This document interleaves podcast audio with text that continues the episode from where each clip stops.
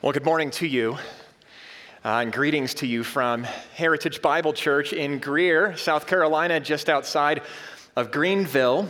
They have received us so well in this last year, and they receive the word so well, just like you all. So, thanks for praying for us. So happy to be here. We miss you. We miss you very much. You're a treasure to us.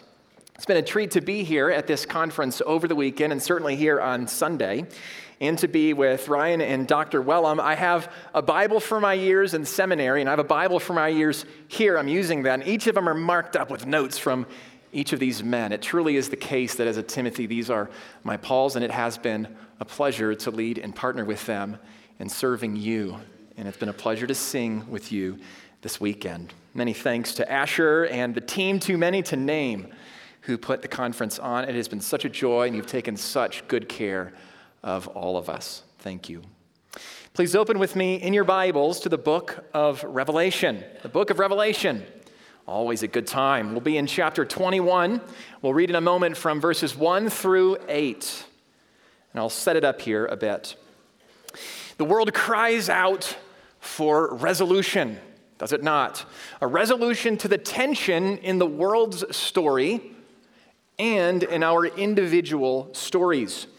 On the streets of Charlottesville and the halls of Kim Jong un's government, there are untold manifestations of alienation, rebellion, and competing visions for a resolution to all this dissonance that we want. Every human being feels it and reaches in a thousand directions for an answer. And even all the different directions we reach for an answer is itself a manifestation of our great problem. But we all long for a better day, do we not?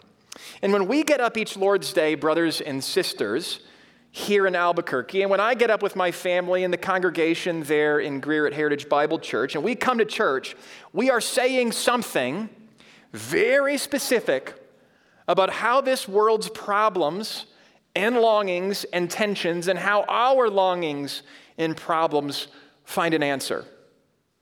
We are not saying by coming to church on Sunday that there is hope in us. We are saying that there is great hope for us. We've been making our way through the Bible's story, and now we come to the end. Or better, a new beginning. The book of Revelation, a book by the Apostle John to seven first century churches, very different churches, but churches each with the same Savior Churches, each with the same mission. They're addressed as Jesus' lampstands at the beginning of the book of Revelation. They are his lights in the world. And each with the same great hope the sure appearing of the Lord Jesus in glory and the new creation that he will bring. Well, this morning we witness a vision of the new heavens and the new earth. God's new creation has come in a person, the Lord Jesus Christ, the Son of God incarnate. God's new creation has come in a people, the church, and we are the new creation in this world. And now God's new creation comes in a place where his new creation is now complete. What will it look like? The already not yet becomes the already here and now. Well, the book of Revelation is the inscripturation of a vision Jesus gave to the Apostle John. And here is what he saw. Then I saw a new heavens and a new earth. For the first heaven and the first earth had passed away, and the sea was no more. And I saw the holy city, the new Jerusalem, coming down out of heaven from God, prepared as a bride adorned for her husband. And I heard a loud voice from the throne saying, Behold, the dwelling place of God is with man. He will dwell with them, and they will be his people. And God himself will be with them as their God, and he will wipe away every tear from their eyes. And death shall be no more. Neither shall there be mourning, nor crying, nor pain any more, for the former things have passed away. And he who is seated on the throne said this Behold, I am making all things new. Also, he said, Write this down, for these words are trustworthy and true. And he said to me, It is done. I am the Alpha and the Omega, the beginning and the end. To the thirsty, I will give from the spring of water, the water of life without payment. The one who conquers will have this heritage, and I will be his God, and he will be my son. But as for the cowardly, the faithless, the detestable, as for murderers, the sexually immoral, sorcerers, idolaters, and liars, their portion will be in the lake that burns with fire and sulfur, which is the second death. Let's pray. Father, we ask for your help. We have prayed for the Spirit to work through the word. We ask for your help now as we've heard it read, that in its preaching we would hear your voice. Help us to hear it Help us to heed it. Help us to love you more through it and to see your Son in all his glory as we do. In Christ's name we pray. Amen. Well, people say the craziest things when they're on a lot of medication at the end of their life. They also say, perhaps at times, the truest things. Five years ago now, I preached a sermon right here. I addressed the problem of death. I even addressed the matter of cancer patients specifically. It was a sermon from Psalm 46. I love that psalm. David Steele, whom many of you remember and knew, a man in his 70s came forward to me afterwards, and Dave was one of these guys who would always say, Amen, during the sermon. There were two things going on there. Dave, on the one hand, didn't have a very good sense of how loud he was. In the middle of a quiet room this size, as the preacher was preaching, he would just say, Amen. Now, that will happen, and I think he meant to be heard, but I know that it was partly a hearing thing because once, when the mic wasn't working for someone on the platform, he turned to his wife Janet and said, Sound man. And uh, we have it recorded in the audio and we pass it between each other. It's a riot. Sound man. Chris got nailed. But the second thing Dave had going on is a genuine and deep approval of the Word of God. To verbalize his affirmation of the things that he heard. Amen. Can you say amen? Amen. I wasn't surprised for Dave to approach me after the service. He was always cheering on the younger guys, and specifically younger leaders like many of you do. But I was surprised with what he shared with me that day. He said this I had an appointment this week. I have brain cancer, and Janet doesn't know yet. He always had a big smile on his face, but this time he had a big smile, and on his face, a tear. So I gave him a hug, and I knew he had news to deliver. What a hard day. So, back to the medication. There were two things that Dave did over and over again in his last days, as was reported to me. First, Dave would fish. He would cast his sheets. He was try, tying jigs and doing fishing type things, whatever fishing type things are. Gabe Marquez over here can tell you. Follow him on Instagram. Even reporting on trips, apparently. Wasn't that a great trip with the Lord? He would say. Amen. And the second thing Dave would do is preach. And it wasn't always clear as to what he was preaching. But from under his sheets, he would hold up his hands like this. And he would say, This is how it's going to be. This is how it's going to be. Revelation. Uh, he had heard sermons on Revelation and on the new creation, and he had read it for himself. And he had longed for the day. And in his last days, he was preaching to himself and those around him. Well, Charles Spurgeon, a 19th century preacher, said, The best moment of a Christian's life is the last one because it is the one that is nearest heaven. And certainly that was true for Dave. Well, the book of Revelation helped him greatly. It does so with promises, with promises that pull us through persecution and all manner of trouble. For a church that feels weak and incomplete, each of those first century seven churches in those towns under persecution, most, if not all of them, would have felt the need for this. They would have felt inadequate, but they have a complete Savior. And this is a vision of a complete and sufficient Savior who not only has done a work on the cross, but will come again.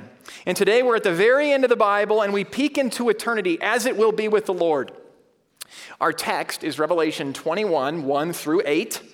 But there's a whole section here, really, 21 through 22, that takes a closer look at some of what we see in verses 1 through 8. And so we'll work our way through verses 1 through 8 as the sermon proper, but we're going to dart around these two chapters as we go. So you can just settle right there in these last two chapters, and I'll tell you where, where we're at. And as we do, we will see Christ together. Well, apocalyptic liter- literature is an all sensory experience. It's a strange genre, and we need to talk about it for just a few minutes. It's strange, but what we find is that it's a form of literature perfectly suited to the kind of thing that God is getting across to us today, peering into the new creation. Maybe your child has asked you about what heaven is like, and that's a very good question. And you might say from Habakkuk 2:14, "For the earth will be filled with the knowledge of the glory of the Lord as the waters cover the sea." And your child will look at you and say, "I want more specifics. what will it be like?" Well, this is much of what the Bible gives to us. When the Bible does get more specific, like in Revelation, it also gets cryptic. And strange apocalyptic literature is what the book of Revelation is made of. Everyone wants to understand the book of Revelation, and everyone's scared to death of the book of Revelation. The key is understanding how apocalyptic literature works. It is today a dead genre. Imagine poetry going out of business and then people finding our poetry centuries later thinking, what were these people doing? Or imagine the sci fi genre goes out and uh, thousands of years later, perhaps even, everything is so cool they don't need to make things up anymore. And they would have to wonder what were we thinking? What were we smoking as we imagined these wild stories? That's a dead genre. But it was a real genre, and it has certain rules. And like there are rules for how to read poetry and history and a comic, you read them differently intuitively. There are different rules for reading apocalyptic literature. For example, apocalyptic literature was visionary literature. A person had a vision, and then they reported on what they saw from that symbolic experience. And the vision was a symbolic experience. And in Revelation, we have an abundance of examples of this. Jesus, for example, has a sword coming out of his mouth. What does that mean? It means his word cuts and it is sure, and it is a weapon. Or the lamb on the throne, John saw that. But is Jesus an actual lamb? Like, is he lamb? No, he's not a lamb. The lamb is a symbol that Jesus carries, of Jesus that carries certain meanings. So in these visions, you have a few layers. You have the, the visionary layer where you see the lamb. You have the referent layer, it is Jesus. Then you have the, you have the significance layer. The lamb on the throne means that Jesus, the Lord Jesus, will accomplish his rule through substitutionary atonement. Through his death as a lamb, he brings about his people and his kingdom, and he exerts his rule as one who is humbled and now exalted and seated. That's the meaning of a lamb on a throne. John saw a lamb on a throne. Symbolic vision with particular, particular meaning. Another rule would be watch out for the numbers. Numbers are significant and symbolic. We get greeted in the opening of the letter by God the Father, Jesus Christ, and the seven spirits. What? There's seven spirits? No. Seven is a number of completion, seven days of creation. This number comes up across the Bible. And as you're hearing it, you say, ah, the one and only Spirit of God. So there's vision, symbols, numbers, apocalyptic literature is also lit, lit, written like a wartime speech. If you think of the greatest war movies, you'll always have some kind of its speech intended to reorient and orient and focus the troops on what is true and real and what's really at stake in the moment. And a wartime speech gives them the capacity to do what they could not otherwise do. And so this vision, the whole book of Revelation and this vision, is intended to orient us like a wartime speech. This is where you're at, this is where things are going, this is what's at stake. Hang on. That's what the book of Revelation does. It's a little bit about apocalyptic literature. You have to get it, or you won't get the book of Revelation. So just know you're reading a genre with particular rules, and that helps. So get your imaginations on. This will be an all sensory experience. We'll use the senses to organize our sermon today. Let's ask four questions What will we see? What will we hear? What will we feel? And what will we taste? First, what will we see? verses 1 through 2. Let's read verse 1 right now. Then I saw a new heaven and a new earth, for the first heaven and the first earth had passed away, and the sea was no more. A real, physical world, not an ethereal, invisible, merely spiritual world. It's not a totally different from this world, but it is totally new and renewed. Some of you may have undertaken a renovation project on your home, or maybe you've added an addition. South Carolina has a superabundance of rain and small creatures. My children referred to the bugs as small creatures. When we got there, they haven't been around very many bugs. At night in New Mexico, it's quiet. You can hear the cars way over there, like miles away. In South Carolina, it's the frogs terrorize the sky with their noise and other creatures, small creatures. And I said, okay, those are bugs. In and out of your homes, in and out of their homes, I've seen patios turned into screened in patios and then turned into sunrooms. It's like a natural progression. A whole part of the house used to be a patio, screened in patio, and then we just turned it into a bigger kitchen or a bigger, a bigger family room. I hung lights in my patio recently and maxed out my vision for my patio. I stopped there. I can't get more done on my own. Well, God's renovation of the universe will be inc- not be incremental, it'll be total, it'll be incredible. It'll be perfect and it will be immediate. The idea of a physical external state, eternal state, where does the Bible portray the future age like this? Well, lots of places. Here is one. The prophets looked back to the land promise of the Abrahamic covenant given to Abraham, and they saw in the future age a whole new creation. They knew that the God's promise of land to Abraham was like a stop on the way to, to getting done in the whole world what God had started in the garden. And Isaiah says this in Isaiah 65. He says, Behold, I create a new heavens and a new earth. And the former things shall not be remembered or come to mind. But be glad and rejoice forever in that which I create. For behold, I create Jerusalem to be a joy, and her people to be a gladness. I will rejoice in Jerusalem and be glad in my people, and no more shall be heard in it the sound of weeping and the cry of distress. No more shall there be in it an infant who lives but a few days, or an old man who does not fill out his days. They shall build houses and inhabit them, they shall plant vineyards and eat their fruit. They shall not build and another inhabit, they shall not plant and then another eat. For like the days of a tree shall be the days of my people, and my chosen shall long enjoy the work of their hands. They shall not labor in vain or bear children for calamity, for they shall be the offspring of the blessed of the Lord, and their descendants with them. Before they call, I will answer, and they are yet speaking, I will hear. The wolf will lie down with the lamb, they'll graze together. The lion will eat straw like the ox, the dust shall be the serpent's food. They shall not hurt or destroy in all my holy mountains, says the Lord. No more weeping. You won't build a house and then have to give it up to foreclosure or death. I think about it, so many of the reasons a house gets a new occupant are tied to sad things. No more sad things. There won't be anything painful or fruitless. The wolf and the lamb will hang out, and the, the lion won't eat other animals.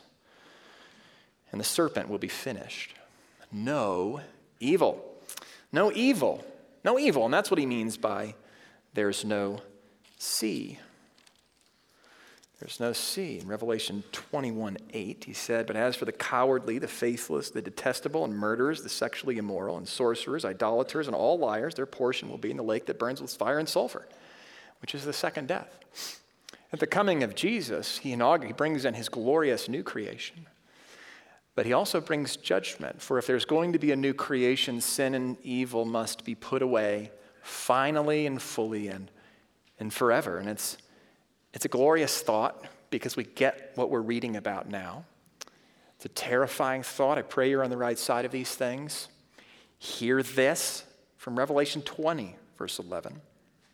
I saw a great white throne and him who was seated on it. And from his presence, earth and sky fled away, and no place was found for them. Can't get away. And I saw the dead, great and small, standing before the throne, and books were opened. And another book was opened, which is the book of life. And the dead were judged by what was written in the books according to what they'd done. And the sea gave up the dead who were in it. Death and Hades gave up the dead who were in it, and they were judged, each one of them according to what they'd done. Then death and Hades were thrown into the lake of fire. This is the second death, the lake of fire. And if anyone's name was not found written in the book of life, he was thrown into the lake of fire. Not everyone will enjoy this incredible new creation reality that we're describing today. I pray you'll find yourself on the right side of these things. Keep listening, keep listening, and you will hear how you can join us. That's what he means when he says there will be no sea, there will be no evil, there will be nothing bad or sad there. He's not against fishes or beaches. He's against Satan and evil. In the ancient world, water wasn't just a place for fishing, it was a place for being swallowed up by a storm or a monster. In ancient Near Eastern literature, the sea is a place of evil. The seas were treacherous, chaotic, and dark. Seas were evil, and in personal experience and in the mythology of the day. But this place that God will make will be a perfect place. And a perfect place for a perfect people. Verse 2 Look, and I saw the holy city, the new Jerusalem, coming down out of heaven from God, prepared as a bride adorned for her husband. God's people. John mixes his images here. Here's what he sees. He sees a holy city, he says, a new Jerusalem, and it's coming down out of heaven to earth, and it's prepared as a bride adorned for his people prepared as a bride. I'm like, John, can you sketch this out for me to draw a picture? Jerusalem was a place, it was also people. Jerusalem, the city of God's king, home to the temple where God met with his people. The city was the center of God's work in the world under the old covenant, but a shadow of what was to come. And under the new covenant, the writer of Hebrews says, You have come to the city of the living God, the heavenly Jerusalem, and to innumerable angels in festal gatherings. This is God's one final assembly, his church, his radiant bride, his new Jerusalem. And John sees her, the people, there. What must this city look like? What must this bride look like? John actually gives us a bit of a close up and he shares it with us. Look down at verse 9 through 21 in chapter 21. Then came one of the seven angels who had the seven bowls full of the seven last plagues and spoke to me, saying, Come, I'm going to show you the bride, the wife of the Lamb. And he carried me away in the Spirit to a great high mountain and showed me the holy city, Jerusalem, coming down out of heaven from God, having the glory of God, its radiance like a most rare jewel, like a jasper clear as crystal. It had a great high wall with 12 gates and at the gates 12 angels, and on the gates the names of the 12 tribes and the sons of Israel were inscribed.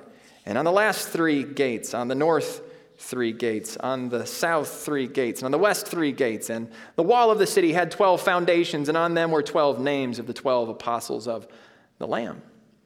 And the one who spoke with me had a measuring rod out of gold to measure the city and its gates and walls. And the city lies foursquare, its length the same as its width.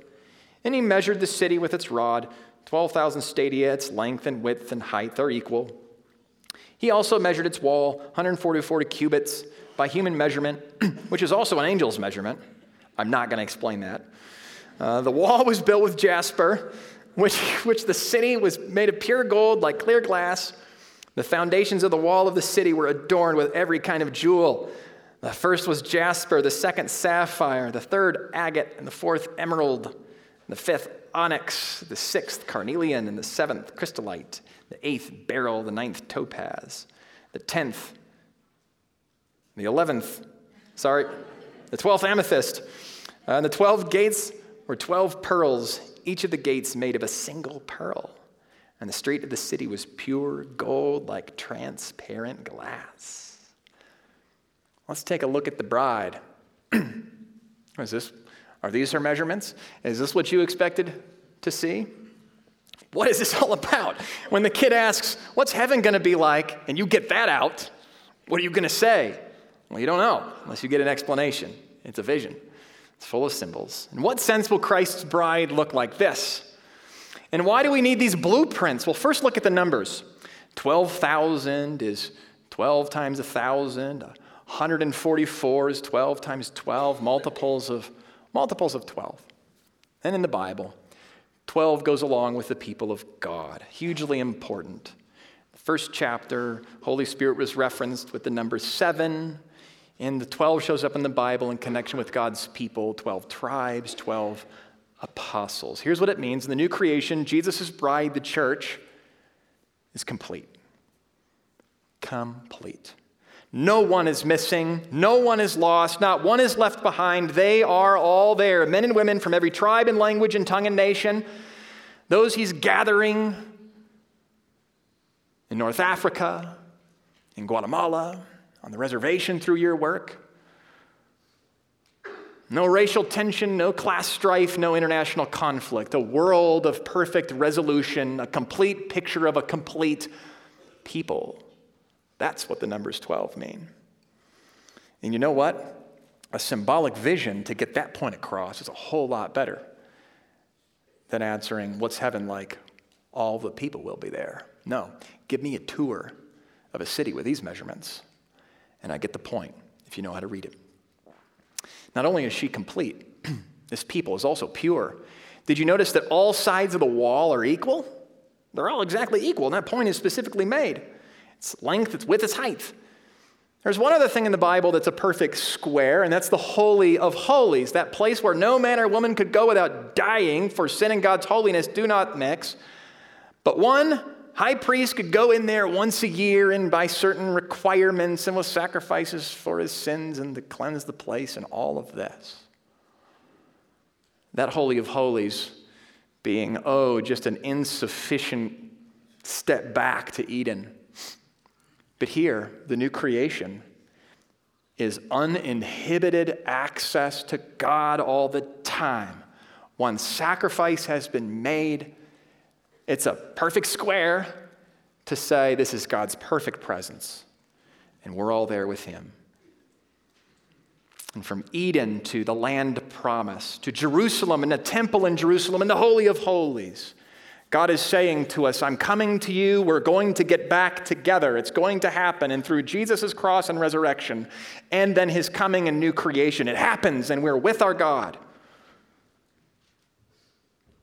She's complete, she's pure, she's also beautiful. These stones, the kinds we find in the presence of God in Eden, they're in the temple, and some of them are, are here again, and they speak of the sheer beauty of the place. It's not glib.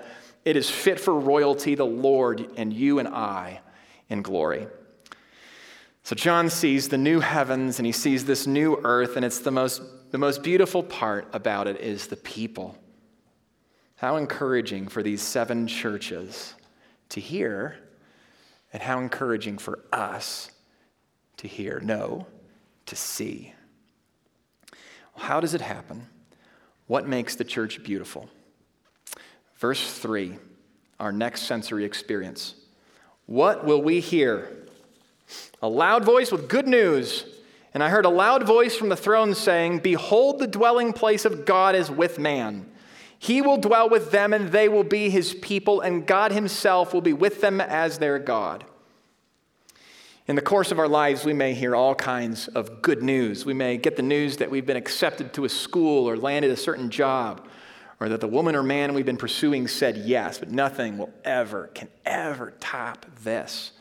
The dwelling place of God is with man. The dwelling place of God is with man, where God says, Yes, you're accepted, you're mine, I will never leave you nor forsake you. What you did in Adam, I've undone. God says, I've banished you from the garden in my presence because of sin, and now I welcome you into my presence because of my Son. And John points out something that is strangely missing from the new creation. Verse 22 of Revelation 21 And I saw no temple in the city, for its temple is the Lord God, the Almighty, and the Lamb. And the city has no need of sun or moon to shine on it, for the glory of God gives it light, and its lamp is the Lamb. The dwelling place of God is with man, and there's no better sound to our ears. We are beautiful and radiant because we are with our Lord. And our deepest longings in life, are they not longings for people? Maybe for you, it's for a spouse, longing for a father or a mother on the part of a child, or, or a spouse who died, or a longing for a child, or longing for a child that has become estranged. Our souls are wired this way. Our deepest longing, whether we know to put our finger on it in this way or not, is a longing to know the triune God. Jonathan Edwards said this The enjoyment of God is the only happiness with which our souls can be satisfied. To go to heaven fully to, to enjoy God is infinitely better than the most pleasant accommodations here. Fathers and mothers, husbands, wives, or children, or the company of earthly friends are shadows, but God is the substance. These are but scattered beams, but God is the sun. These are but streams, but God is the ocean. He is better than the best companion or spouse, my friends. He's safer than the best father. And this is the marriage you've always dreamed of, and His is the church you've always dreamed of, but better. A day in your courts is a better than a thousand elsewhere, the psalmist tells us. Oh, and it is, and we'll know it. In the new heavens and new earth, we will know days without end, and all those days will get better and better forever as our capacity to enjoy the presence of God will get greater and greater. My son got some glasses this past year. Christy was at the mailbox. Carson got out of the car. Mom, I can see your face, he says. Like, so she's a little far away. I can see your face. I'm like, oh, he really did need glasses. My wife remembers when, as a child, she got her first pair of glasses and she could see the shapes of the leaves on the trees. You know, we don't even know what we got coming. For now we see in a mirror dimly, but then face to face. Now I know in part, and then I will know fully, even as I have become fully known. Beloved, we are God's children now, Scripture says, and what we will be has not yet appeared. But we know that when he appears, we shall be like him because we shall see him as he is. Part of being a Christian is just hanging on and believing what the Bible says, even when you can't imagine it. Well, you can't imagine it. And praise God, we can't imagine the best of what's to come. We're so used to this, you know? Keep showing up. When the day comes, there will be no mousy voice saying the dwelling place of God is with man. There'll be a loud voice. The dwelling place of God is with man. It's here. This is how it's going to sound. Well, how will it feel? We'll feel something infinitely strong and at the same time infinitely gentle on our cheeks. Verse 4 this is how it'll feel. He will wipe away every tear from their eyes, and death shall be no more, and neither shall there be mourning, nor crying, nor pain anymore, for the former things have passed away. We will feel the end of our pain and the touch of his finger on our cheek. Your physical pain and the worst kinds, your emotional pain and depression and loneliness, and your fear of death and loss, and whatever makes you cry, brother or sister it'll be gone. The former things are gone, and the new has come.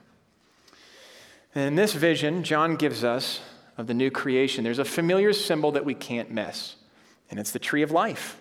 It was in Eden. Look at Revelation 22, verses 1 through 5.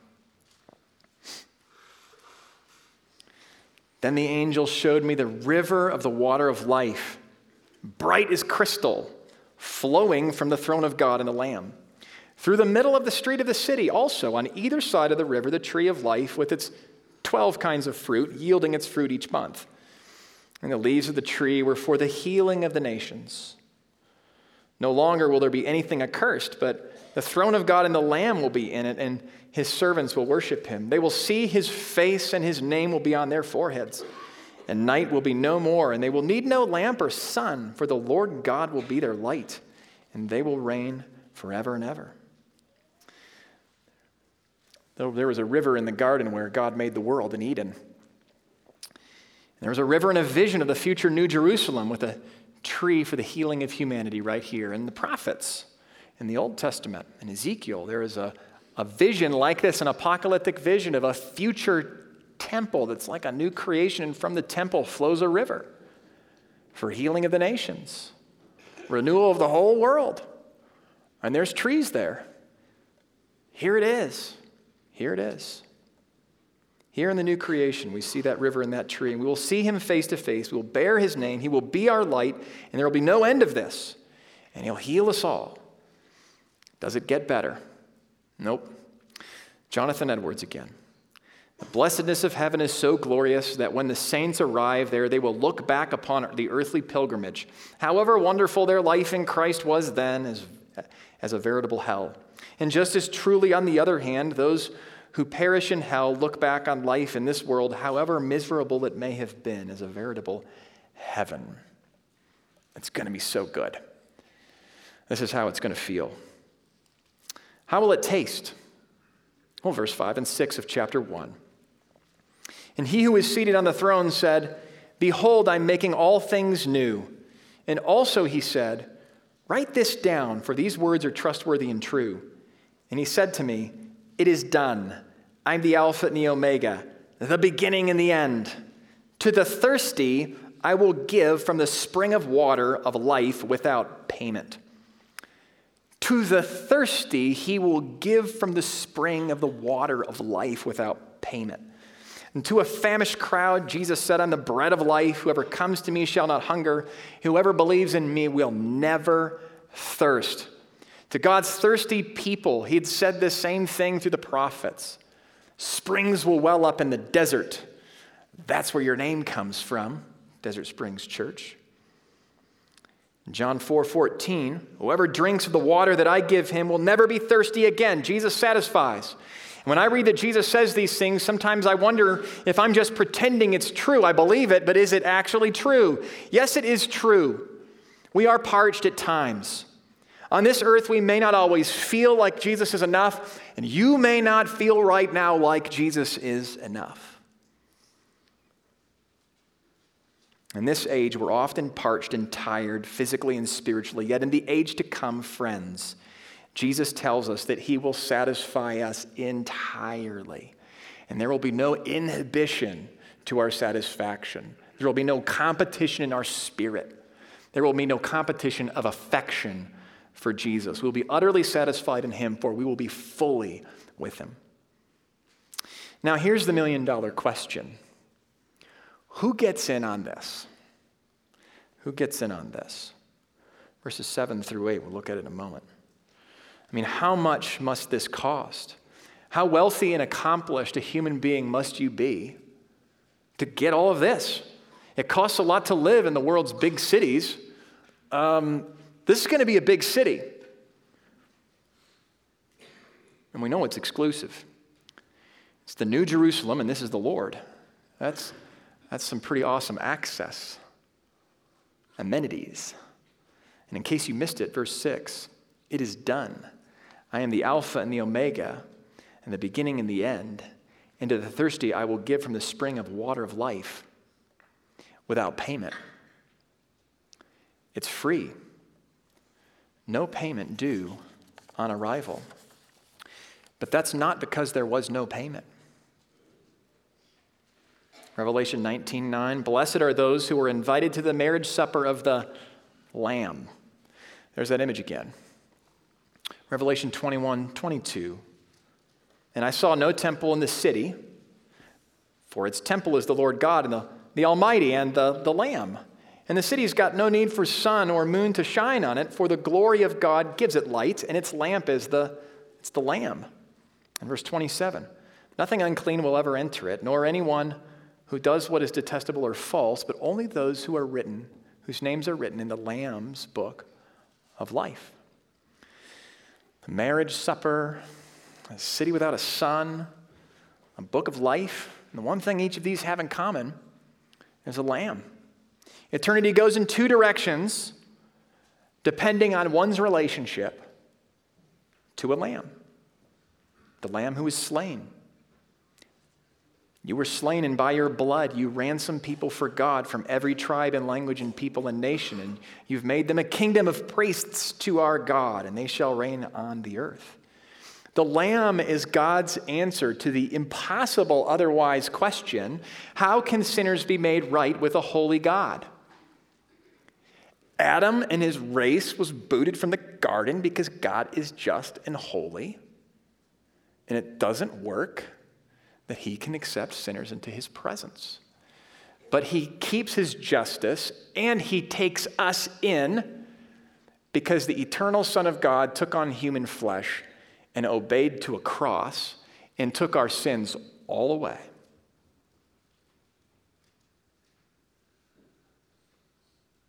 Blessed are those who wash their robes, so that they may have the right to the tree of life, and on that day they may enter the city gates. Wash their robes in the blood of the Lamb, who come to Christ for salvation and entrust Him wholly, who say, This Lamb is the only answer for my problem, and entrust themselves to Him.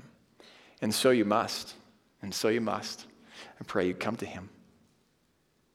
So if you have not banked your eternity on a lamb, bank your eternity on the lamb, Jesus Christ, who was slain for sinners. And as you have banked your eternity on the lamb, keep banking your eternity on the lamb. To the one who conquers will have this inheritance. Revelation tells us over and over again those who have entrusted themselves wholly to Christ keep hanging on. Keep hanging on. And that's part of what this vision in the book of Revelation is to empower you by the Spirit to do. I want to end where Jesus did, I'm reading a few verses from the very back end of the chapter 22. Verses 16 through 17 I, Jesus, have sent my angel to testify to you about these things for the churches. What does Jesus say as the book of the Bible is winding down?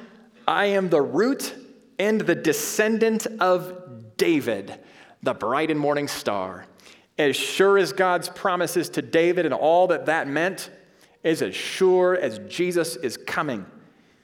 He says in verse 12, Behold, I'm coming soon. And then verse 13, I am the Alpha and the Omega and the first and the last. And Yahweh, the Lord, the Father, on his lips in chapter 121, and said he's the beginning and the end. And now here Jesus says he's the first and the last, the beginning and the end. And in verse 20, surely I'm coming soon. Amen. Come, Lord Jesus. Let's pray.